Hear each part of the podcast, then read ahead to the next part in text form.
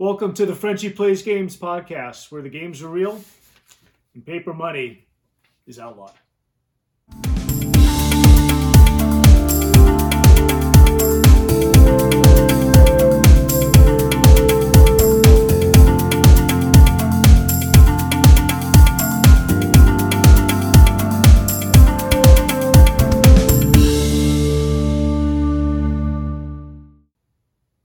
Friends and gamers, welcome to the Frenchy Plays Games podcast. Good to see you. I'm Frenchy, as you have already guessed. So, welcome. Hey, I'm not advocating to go away from uh, board game fiat currency, but just for context, Power Grid is much better when you actually replace the paper money with chips. Much faster and enjoyable game. Very tactile. Anyway, appreciate that. Hey, by the way, just so you know, if you want to see a great skit about uh, about how board gamers go away from paper currency and they go into maybe metal coins. Paula Deming at Things Get Dicey. It's a board game comedy sketch video, popular YouTube channel. I cannot recommend her highly enough. A few months ago, she came out with The Evolution of a Board Gamer. So I suggest you go ahead and watch that video. Hilarious, and you'll see the epiphany from Monopoly money to what it really should be. Anyway, thank you all for joining, and I hope you've been having a good week. So this is episode five, and you're going to be hearing this probably the week of November 8th. I want to give you a couple of updates uh, before we get into what I'll talk about, which is just a quick recap of the games that I played in September and October. So uh, just a couple of things. So uh, I'll be putting this out, like I said, on November 8th. And then on November 9th, I will be traveling to sunny Orlando, Florida. Of course, with my luck, it'll probably be overcast and raining when I get there but I'll be going and attending the Dice Tower retreat in Orlando that week from the 10th to the 14th. And so that's a retreat that the Dice Tower has, in which there'll be about a couple hundred people there playing board games and just having a great old time. They did that earlier in September. This will be their second one. And so look forward to uh, playing games with Tom, Zee, uh, some of the Dice Tower crew, as well as a bunch of other uh, gamers. And obviously, we're all family, we're all friends. We just haven't met each other, but uh, it'll be a great time. So, really, really looking forward to that. Couple things of note, just some interesting things to look forward to. So if you're watching this on my YouTube channel, behind me are a couple of new games. So Seven Wonders Architects just hit my friendly local game store. Picked up a copy of that. Going to be doing an unboxing and also diving into that in the next week or two. And then also Car Wars 6th edition, more the board game style of evolution of how that game has evolved. It's a game that I remember back in high school coming out when tabletop games and particularly role playing games were becoming quite the norm. So uh, look forward to that unboxing, digging in, and seeing what Steve Jackson Games has given us and a few other neat little tidbits as well. Just picked up a copy of Hadrian's Wall, which has eluded me for quite some time this year, and uh, got some more games coming. So stay tuned, and we'll be uh, diving into that in the next few weeks. But that is not why uh, you're here. You're here to hear me talk about games that I played over September and October. And there was quite a bit played. I'm not going to go over all of them. There are some that I'm going to tee up for uh, different episodes coming through that are going to have a little bit better context. So without further ado, let's go ahead and dive into the games that Frenchy played in September and October of this year. All right, first up, and looking back in my in my rearview mirror, the little uh, tongue tang gets all tangled, and my words found awful sunny. Sorry about that. Uh, but I want to talk to you a little bit about Tinner's Trail. Was a game that just got remastered uh, in the last uh, couple of months, and that's a game that's been around for about ten or twelve years from Martin Wallace, and it's a game about mining in the southwestern portion of England, and uh, players will go ahead and uh, bid on these different regions. Some of them will be a blind bid where the tile's upside down, so you're bidding, you're not knowing what you're going to get. Some of them will be already pulled or turned face up, and you'll know. But the system is pretty much designed, besides the bidding, it's an economic Euro game in which players will have action points. And they'll have so much, uh, so many points on an action track that every move they make will have a determined amount of points. And so they're going to be going ahead and either mining for ore or removing water or buying equipment such as steam pumps or trains to transport the ore and remove the water so they can dig deeper.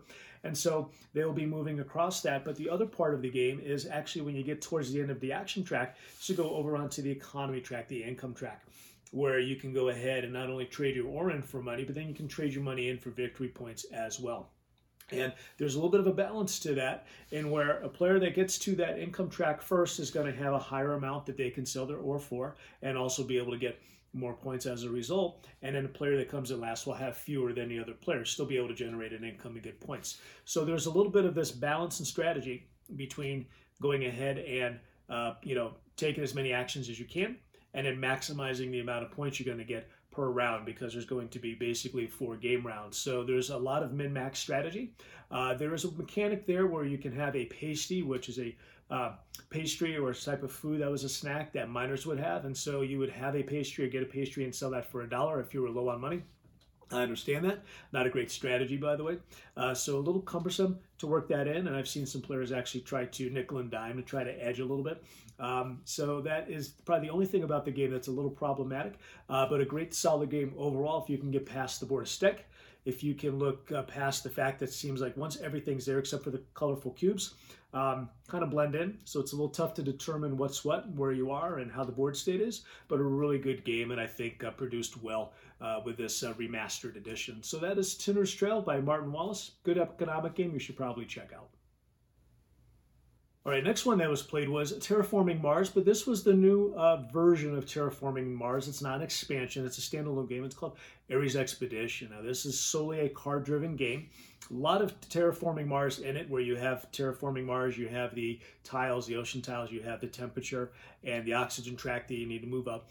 But basically, it's a little bit of a pared down version where players will, again, get corporations. They will acquire cards. They'll build up these cards, which will have engines to help them get resources and different combos, where they will try to go ahead and move up the terraforming track, of their terraforming rating, by getting uh, oxygen and water and temperature going on Mars. But the core thing about this game and the cool thing about this game is that instead of the different phases, the players will all have five cards and they get to choose one card. Each of these cards have a different phase to them.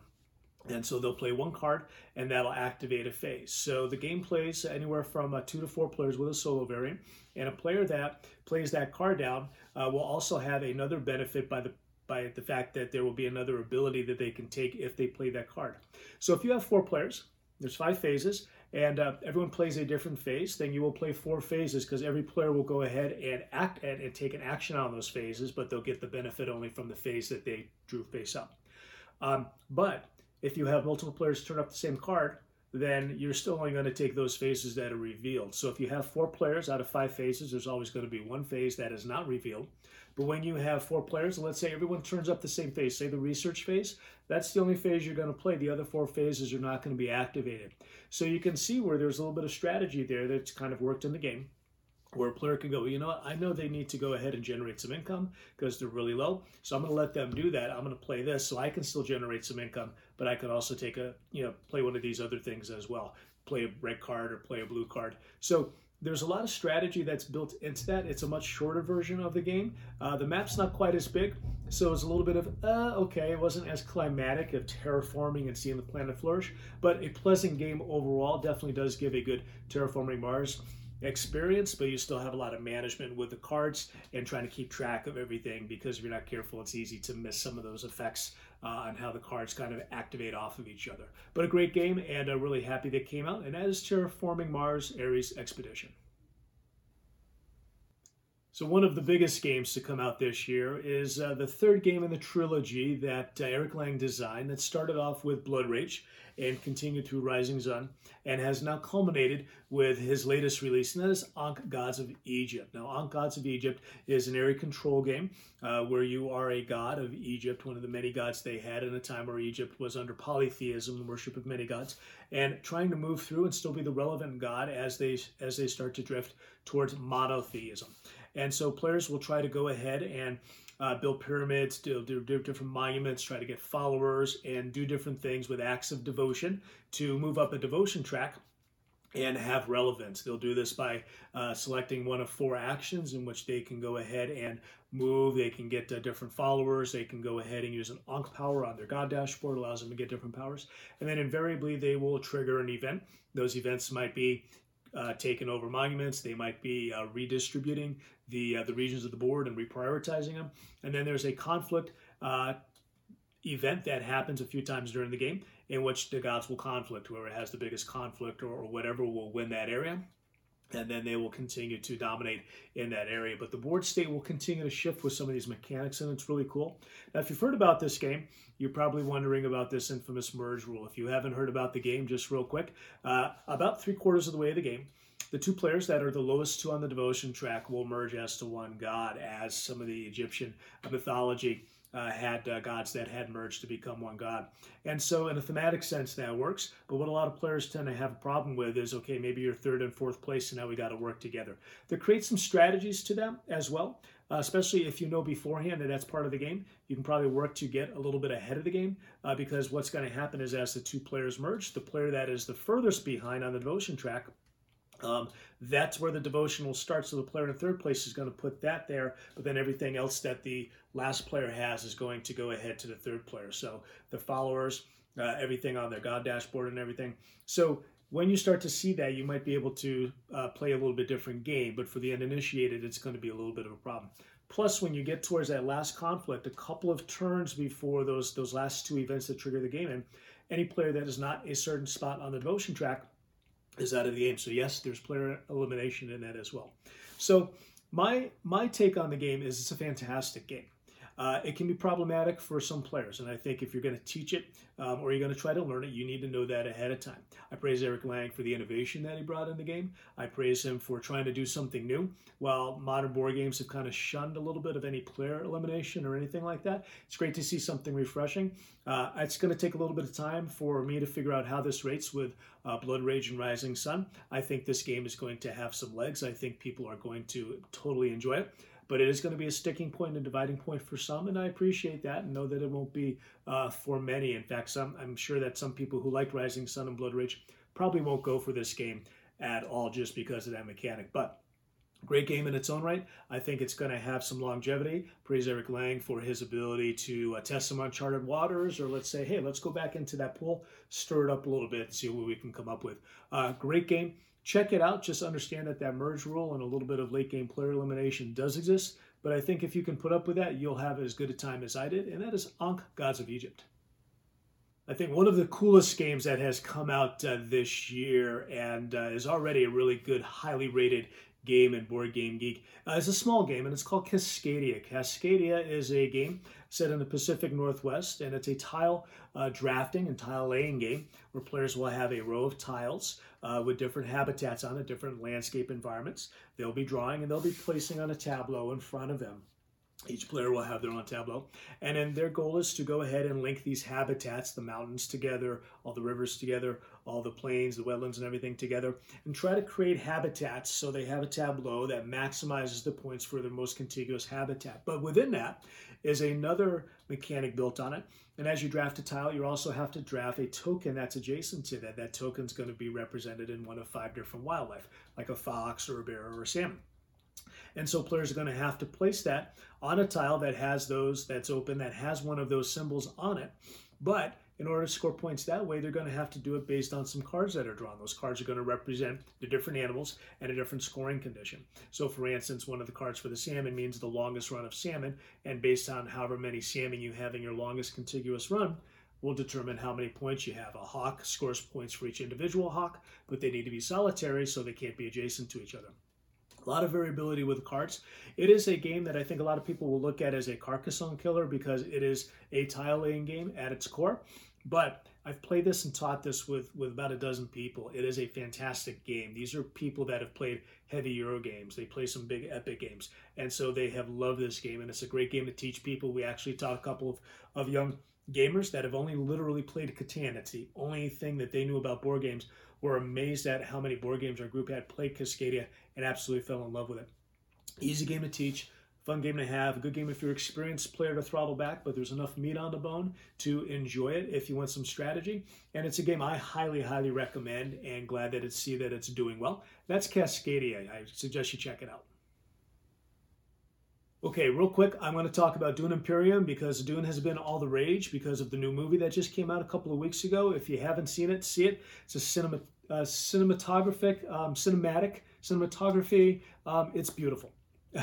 the production and everything's beautiful. Um, there are a little bit of, of holes in the story. A little bit of problematic with uh, with touch of the casting, from what I've heard some people say. But overall, a great movie. We'll love to see what they do. It's basically been a Dune 1982 killer for me. Uh, so while I don't say that with games, I'll definitely say that with uh, with the movie. But we're talking about games, so uh, that name games kind of brought me back to center here for what I'm supposed to talk about. Dune Imperium. Great game that came out last year. Absolutely love it. A good blend of worker placement with deck building. Uh, very thematic. Love the fact that there's a conflict in that game, and uh, that game is driven by the conflict. You will not really get victory points unless you go into conflict. And so it's all taken place on being able to uh, get your uh, armies garrisoned on Arrakis, and then being able to play these intrigue cards that'll help you in conflict, being able to time it just right so you can get the maximum amount, being able to time the conflict cards as well. So there's a bit where you can go ahead and pass, and then if somebody else uh, plays a card, you can play another card. So I like that strategy, and, and that's the type of game I like where you can pass on a turn and then go ahead and do something else. But it's also a balance of gaining resources, uh, area control, excuse me, a worker placement, and then also uh, having influence on the different allied tracks with the Bene Gesserit and the Fremen and the Spacing Guild and so forth. So fantastic game, game Dune Imperium. The expansion, Rise of Ix is coming up very, very soon. So uh, I'm curious. I've seen a little bit of uh, what they've done with that. So I'm, I'm, curious to see how that folds into the gameplay. But uh, right now, this month, it seems to be all about Dune, so I've got to make a plug for it. Okay, a couple of more games here, just to kind of give you a recap. Again, these aren't all, but I just want to go over the high points. So I, I'm going to talk about two games because we just got through October, and you know that's the time of year where the weather starts to change and the days get shorter and it's colder outside. The moon seems to be bigger. A lot of spooky times, the the Halloween feel that's in the air. Uh, so two games I played. Uh, one is a classic game that I'm ashamed that I haven't played, but now I don't have to say that anymore because I played it. And another game is a brand new offering of a game that came out couple of years ago but still has a nice Halloween theme to it. So the first game was Betrayal at House of the Hill. Frenchy, you didn't play that yet? I said, well, I've played it now, so I can check it off. I just have not had an opportunity to that. Uh, classic games published by Avalon Hill. I think Wil Wheaton actually had that on an episode of Tabletop a few years ago when he was creating uh, the Tabletop series. But uh, Betrayal at House of Hill is just players with different characters with kind of a different stat on their card. And uh, they're moving through this uh, this mansion, this house, and so they'll flip tiles up, trying to get items, trying to get omens, and then there'll be an event invariably that triggers where one of the players becomes a traitor. The betrayal happens, and then now it's kind of a one versus many type game. Uh, I understand the appeal to the game. I like the variability. Uh, I like kind of the theme and everything like that. I do feel it's a bit random, and I've heard that the expansion has some overpowered modules, which we just played right out of the base game. Uh, probably not a game that I'm going to seek out, but if players are playing it and there's nothing else uh, around or another game that's at the table that's intriguing, I will readily play it. But uh, definitely not something in my sweet spot, but uh, an enjoyable game nonetheless, and I understand why that's a modern classic. Now, the other game I played in the horror or a spooky field was uh, American Monsters. It's Horrified, the American Monsters edition. So Horrified came out a few years ago. And it's a co-op game, and they featured the Universal monsters like Bride of Frankenstein and Dracula and the Mummy. So this came out with the American cryptids, uh, such as Bigfoot and the Jersey Devil, and my favorite Chupacabra. And so where players are, are an investigator, and uh, each monster has a, a asymmetrical uh, way of playing, way of movement, uh, way of doing things, an asymmetrical way to advance, and then also an asymmetrical way in which you defeat them. So the players have to work together to pick up these tokens and these items, and then be able to, to defeat the monsters uh, based on on their uh, their abilities and everything that are all unique. Really cool game. It's a great family game. It's a game that I understand the appeal. I like it. I think it's an easy game to teach. Uh, and it's enough there to kind of work on. If you like co-ops a good game to kind of throttle back a little bit and have an enjoyable evening particularly when it's october or some chilly night uh, or a night where you just uh, have watched uh, or getting ready to watch uh, one of those b horror movies that you can't really take seriously. So uh, that was horrified american monsters as well as betrayal of house on the hill and happy halloween about a week late